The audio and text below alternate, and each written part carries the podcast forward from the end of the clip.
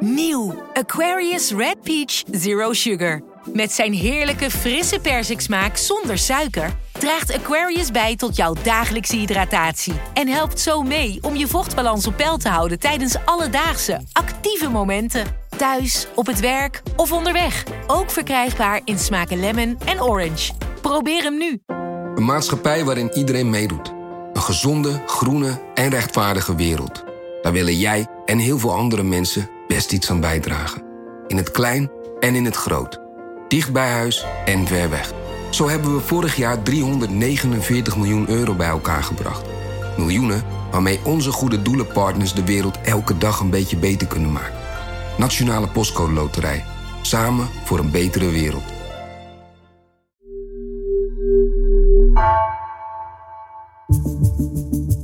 Vanaf de redactie van NRC het verhaal van vandaag. Mijn naam is Geertje Tunter.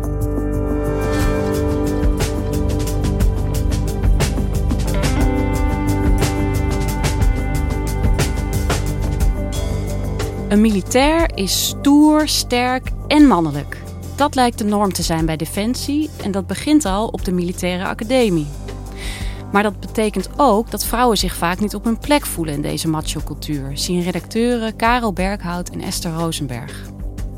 Defensie probeert hier wel wat aan te doen, maar in de praktijk merken vrouwen daar nog maar weinig van.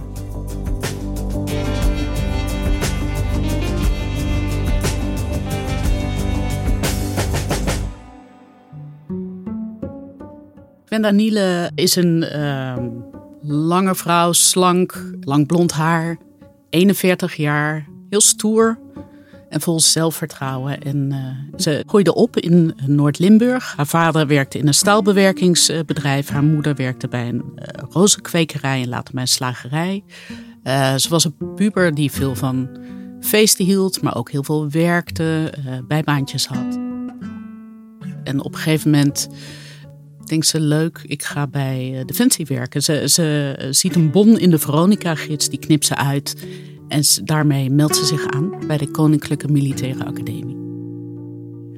Ze doet de KMA, vier jaar. Vervolgens gaat ze allemaal stoere dingen doen. Dus ze gaat op missie naar Oeruzkan en ze gaat op missie naar uh, Irak. En ze haalt een rode baret, wat heel bijzonder is. En uh, die krijg je pas na een van de zwaarste opleidingen bij de landmacht. En uh, daar moet je heel veel fysieke oefeningen voor doen. Je bent uh, weken van huis. Uh, het is gewoon echt een hele zware opleiding. Ja, dus ze doet het heel goed in die zware fysieke opleidingen. Daar excelleert ze in. Ja, ze is heel sportief. Mensen die er niet kennen hebben dat ook kunnen zien bij Expeditie Robinson. Daar deze in 2018 deze daar mee. Welkom bij jullie allereerste immuniteitsproef. Gwenda, kapitein van het team. Hoe gaat het? Goed. Hoe goed? Heel goed. Maar goed, uh, eigenlijk is dat natuurlijk niks vergeleken met wat ze bij Defensie allemaal doet natuurlijk. Ja, uiteindelijk wordt ze luitenant-kolonel, wat een hoge functie is bij Defensie. En ze is een boegbeeld ook voor Defensie, als in om Defensie te promoten. En als er op een gegeven moment een boek komt over 75 jaar vrouwen bij Defensie, staat zij ook op de cover. Ja, dat klinkt als een heel indrukwekkende carrière. Zeker. Alleen heeft ze ehm, eind vorig jaar in december uh, heeft ze besloten weg te gaan bij Defensie. Ze is gestopt. Ze werkte niet meer. Waarom stopt ze dan? Want ze heeft het supergoed gedaan daar. Zeker, ze, er ligt ook een hele mooie functie voor haar op dat moment in het verschiet. Ze zou commandant worden van een uh, eenheid. Maar wat zij zegt is dat het gewoon niet makkelijk is om vrouw te zijn bij Defensie. Dat vrouwen bij Defensie op hun tenen moeten lopen. En ze heeft heel lang gestreden om dingen te veranderen bij Defensie. En nou ja, daar komt heel veel weerstand op. En daar is ze op een gegeven moment van moe gestreden. Waarom ik ben weggegaan is omdat op een gegeven moment was de emmer gewoon een beetje vol. Defensie is eigenlijk een hele kleine wereld, een soort mini-maatschappij. Dus alle problemen die in de samenleving spelen, uh, spelen zich ook daar af, maar dan gewoon net wat meer uitvergroot. En dat komt ook omdat iedereen daar met elkaar in een soort bubbel leeft. En vrouwen lopen er op hun tenen. En hoe komt dat dan? Waar hebben vrouwen last van bij Defensie? Nou, het begint eigenlijk al, denk ik, met hele kleine praktische dingen. Wat we horen is dat er bijvoorbeeld een plaspauze bij oefeningen geldt van twee minuten. Die voor mannen lang genoeg is, maar die voor vrouwen vaak te kort is. Waardoor ze denken, dan ga ik maar minder drinken. En dan raken ze dus sneller uitgeput. Mhm. Het gaat ook om de paklijsten. Dus militairen hebben paklijsten als ze uh, op oefening gaan. En daar staat precies op wat je mee mag nemen. En daar staan er bijvoorbeeld geen sport-BH's op. Of uh, er staat wel op vrouwelijke onderhoudsmiddelen. Um, maar dat vrouwen zich dan afvragen: mag ik dan tampons of de pil of uh, wat dan ook wel of niet meenemen? Uh, en dat straalt al uit dat de organisatie niet helemaal berekend is op vrouwen. Ja, dus hieruit blijkt wel, mannen zijn eigenlijk gewoon de norm. Er wordt niet zoveel rekening gehouden met vrouwen. Ja, en dan zijn dit nog de praktische dingen, maar het gaat ook om hoe naar vrouwen uh, gekeken wordt of de Mhm. opmerkingen die ze krijgen. Ik heb op een gegeven moment een gevechtscursus uh, gedaan. En daar was een, um, een, zeg maar een ziekenauto, een militair... En dat was een eerste hulppost. Dus als je iets had, blaren of wat dan ook, kon je daar naartoe gaan. En daar zat een uh, onderofficier op die bak. En dat was echt verschrikkelijk. Ik had uh, iets aan mijn enkel. Zei die, ja, hier heb je scheermes. Ga eerst je benen maar scheren. Want zo kan ik me niet concentreren op mijn werk. En bij die eerste hulp post zijn meer voorbeelden. En ik had op een gegeven moment iets last van mijn nek. En toen zei hij van, nou trek je shirt maar uit. Ik zei, nou ik wil gewoon graag wat tijgerbalsem mee. Nee, je krijgt het als je je shirt uittrekt. Nou, heb ik niet gedaan, kreeg ik het niet, ben ik weer gegaan. Dat gaat echt wel verder dan wat logistieke onhandige dingen inderdaad. Ze worden gewoon ja, lastig gevallen zoals ze dat vertellen. Jazeker, zo Ja. zou je het kunnen zien. Ja, en wordt daar niks tegen gedaan dan? Ik bedoel, ik- ja, je kan je toch misschien gewoon een klacht over indienen of zo? Eh, ja, je kan een melding doen. Mhm. Er zijn allemaal meldpunten bij Defensie. eh, er zijn netwerken, er zijn adviseurs. Er zijn alle mensen bij wie je met klachten terecht kan. Alleen één is, er zijn zoveel punten waar je terecht kan... dat veel mensen eh, niet meer weten waar ze naartoe moeten. Ja, dat ze verdwaald raken dat ze eigenlijk. verdwaald raken. Mm. En het andere is dat de lat ligt heel hoog. Omdat wat bij eh, Defensie gekweekt wordt, is een soort loyaliteit en een soort broederschap. Een soort groepsgevoel, wat natuurlijk heel belangrijk kan zijn, maar wat tegenhoudt dat je zomaar elkaar eh, meldt. Maar Gwenda heeft die melding gedaan. Nou, vervolgens was de oplossing dat vrouwen niet meer alleen naar de eh, eerste hulp mochten. Dus daar moest altijd dan een mannelijke collega ging er dan mee. Die moest daar dan bij blijven staan.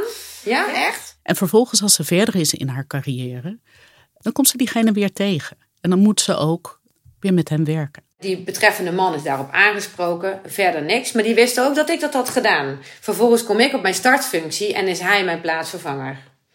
Dus moest ik met hem gaan werken. Ja, dat ging natuurlijk niet werken. Toen heb ik tegen mijn toenmalige commandant aangegeven: Nou, dit gaat niet werken. Maar ja, dat was wel een commando. Commando's hebben een enorme status wat dat betreft. Ja. En mijn commandant heeft gezegd: Nou, dit is een professionele man. Je doet het er maar mee. Ik ga zeker een reddingsboei gooien op het moment dat je verzuipt. Maar wel echt alleen als je bijna verzuipt. Zoek het uit. Dus het probleem wordt eigenlijk bij die, die vrouwen gelegd, hè? Ja, en Gwenda is niet de enige vrouw die we hebben gesproken. We hebben bijvoorbeeld ook gesproken met Claudia Redoet. Mhm. Ehm, zij groeide op in Den Haag. Ze heeft Surinaamse ouders. En zij heeft vooral allerlei functies gehad in personeelszaken en selectie en werving. Dus zij zag hoe mannen en vrouwen geselecteerd werden. Ook zij maakte snel carrière en werd luitenant-kolonel. En eh, Claudia zette zich ook lang in voor de positie van vrouwen, vrouwen op hoge eh, functies. Eh, ook zij was op een bepaalde manier een boegbeeld voor Defensie en ook zij is gestopt vorige week. Nou ja, ik heb altijd met mezelf afgesproken dat als ik een eh, oude zure word, dan moet ik gewoon weggaan. En ik merk dat er steeds meer dingen mij aan het frustreren zijn. Ze heeft de eerste jaren hele leuke jaren gehad bij Defensie. En de laatste jaren ehm, waren zwaar. Ja, en zij heeft zich dus juist, zei je net, ingezet voor vrouwen bij het leger. Zeker, op allerlei eh, manieren. Dus zij zat in eh, groepjes die nadachten over mannen, vrouwen bij Defensie. En zij was bijvoorbeeld ook eh, genderadviseur toen ze op missie ging in Afghanistan. En wat En is dat dan? Ja, een genderadviseur is iemand die niet per se binnen Defensie iets doet, maar die op missie zorgt dat het belang van vrouwen en meisjes uh, ook behartigd wordt. En ook mannen. Het is genderadviseerd voor beide. Maar in de praktijk komt het erop neer dat bijvoorbeeld ze ervoor zorgen dat vrouwen ook een positie krijgen in de wederopbouw van het land. En Gwenda en Claudia zaten samen ook in een clubje vrouwen bij Defensie. Uh, wat af en toe ging lunchen met de voormalig minister van Defensie, Janine Hennis.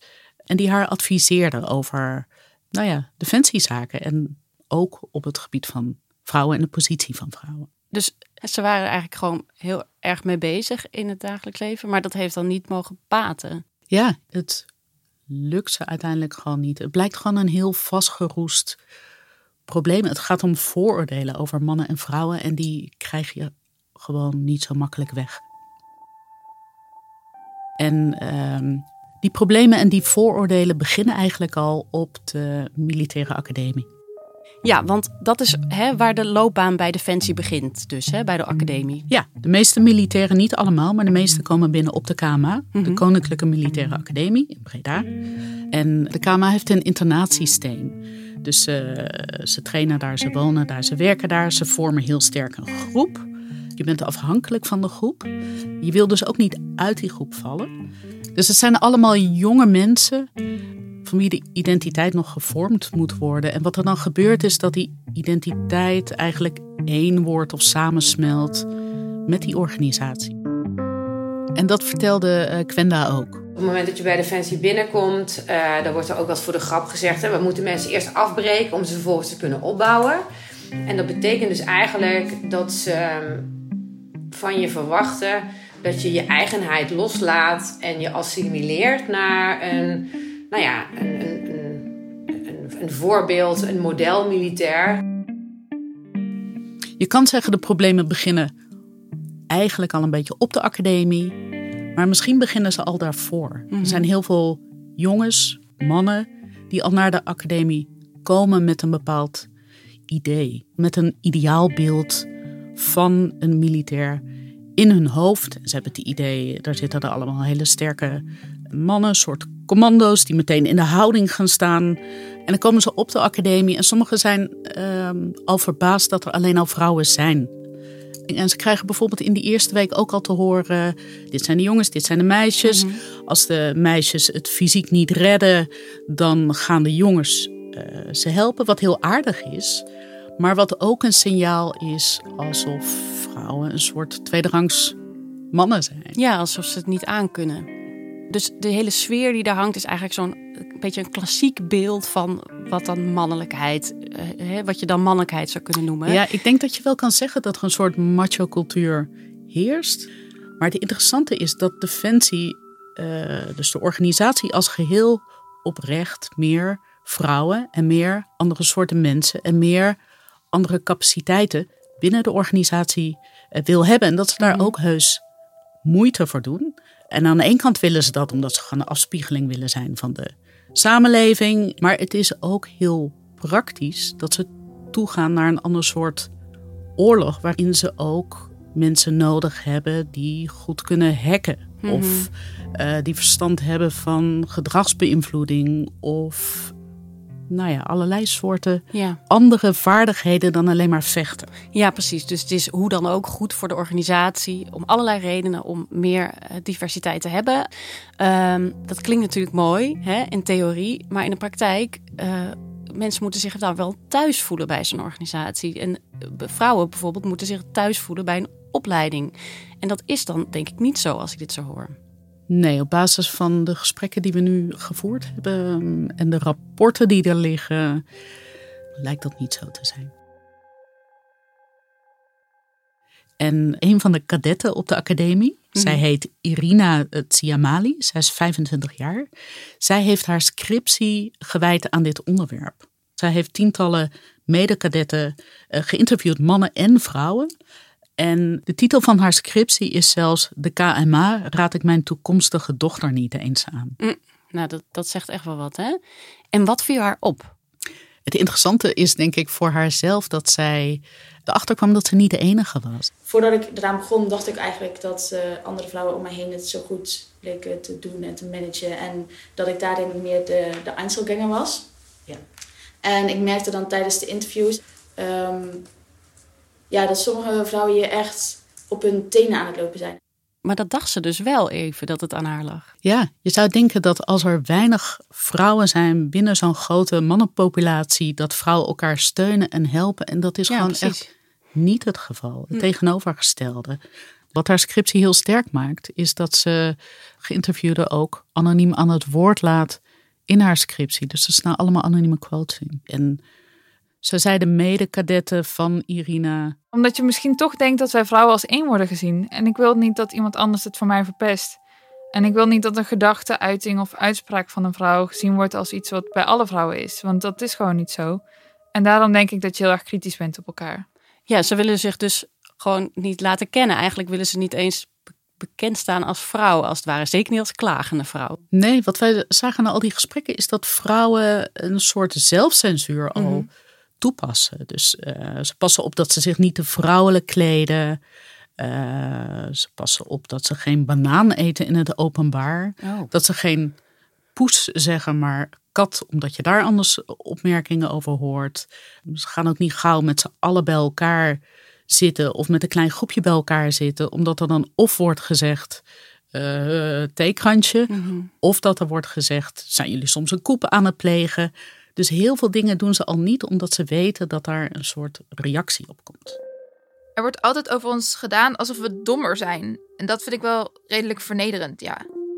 Ja, ik ervaar een bepaalde druk. Als vrouw wordt je verwacht een manneneis te halen. En mannen behandelen je dan als gelijke en dan krijg je pas respect. Er is hier heel veel slutshaming. Een kwart van de dames is hier al achter haar rug om of zelfs in haar gezicht als slet bestempeld. Een man kan met vijf vrouwen zoenen in één week. En als een vrouw maar één keer met een man zoent in maanden, dan is dat erg. En dit, dit onderzoek gaat dus over de academie. Maar hè, zoals we net bijvoorbeeld bij Claudia hebben gehoord, dit zijn ook problemen die je later in je carrière nog steeds tegenkomt. Jazeker, want het interessante was dat we dus eerst Claudia en Quenda hebben gesproken. Twee hele ervaren vrouwelijke militairen over hun uh, carrière en wat zij tegenkwamen. En daarna, toen dachten we, ja, maar inmiddels zullen er bijvoorbeeld op de opleiding heus wel dingen anders zijn. En toen spraken we Irina en zij vertelde over de scriptie en over de ervaringen van al die uh, kadetten. En toen bleek er eigenlijk nauwelijks iets veranderd te zijn. En uh, jullie hebben dit ook voorgelegd aan Defensie. Hè? Wat zeggen ze dan als je hen hier naar vraagt?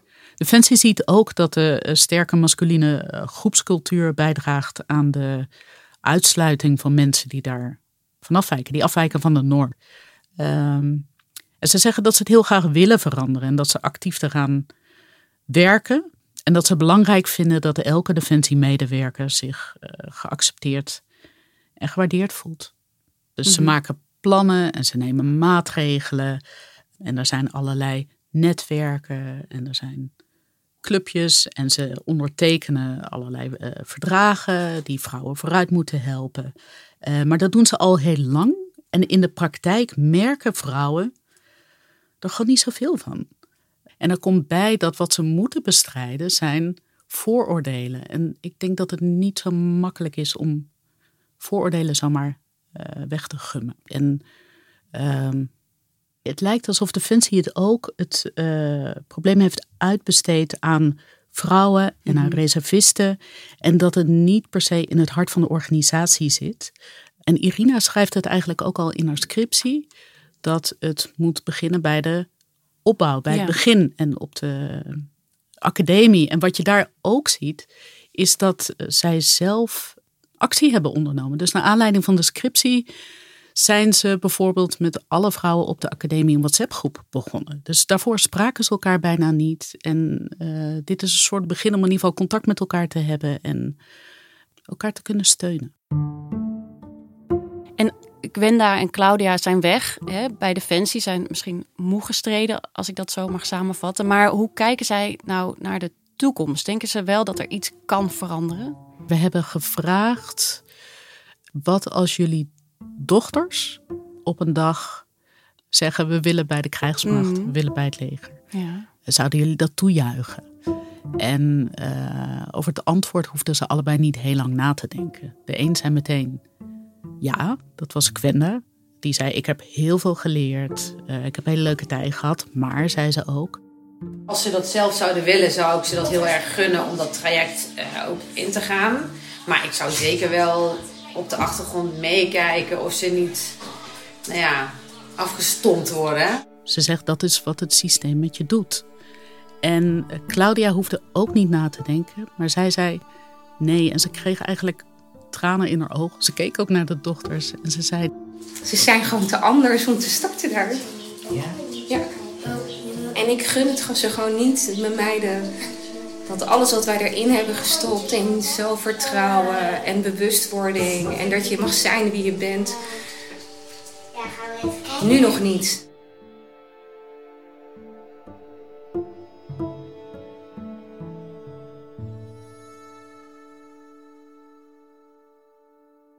Dankjewel, Esther. Graag gedaan.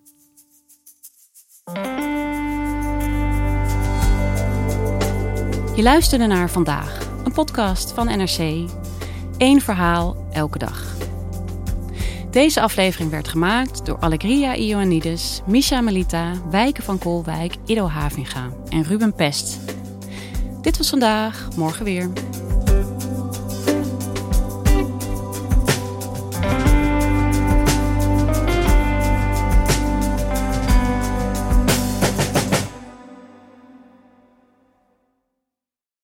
Je hebt aardig wat vermogen opgebouwd. En daar zit je dan, met je ton op de bank. Wel een beetje saai, hè? Wil jij, als belegger, onderdeel zijn van het verleden of van de toekomst? Bridgefund is een slimme fintech die een brug slaat tussen de financiële behoeften van ondernemers en van beleggers.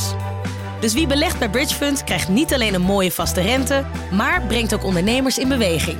Echt waar, met die ton kan je zoveel betere dingen doen. Bridgefund. Make money smile.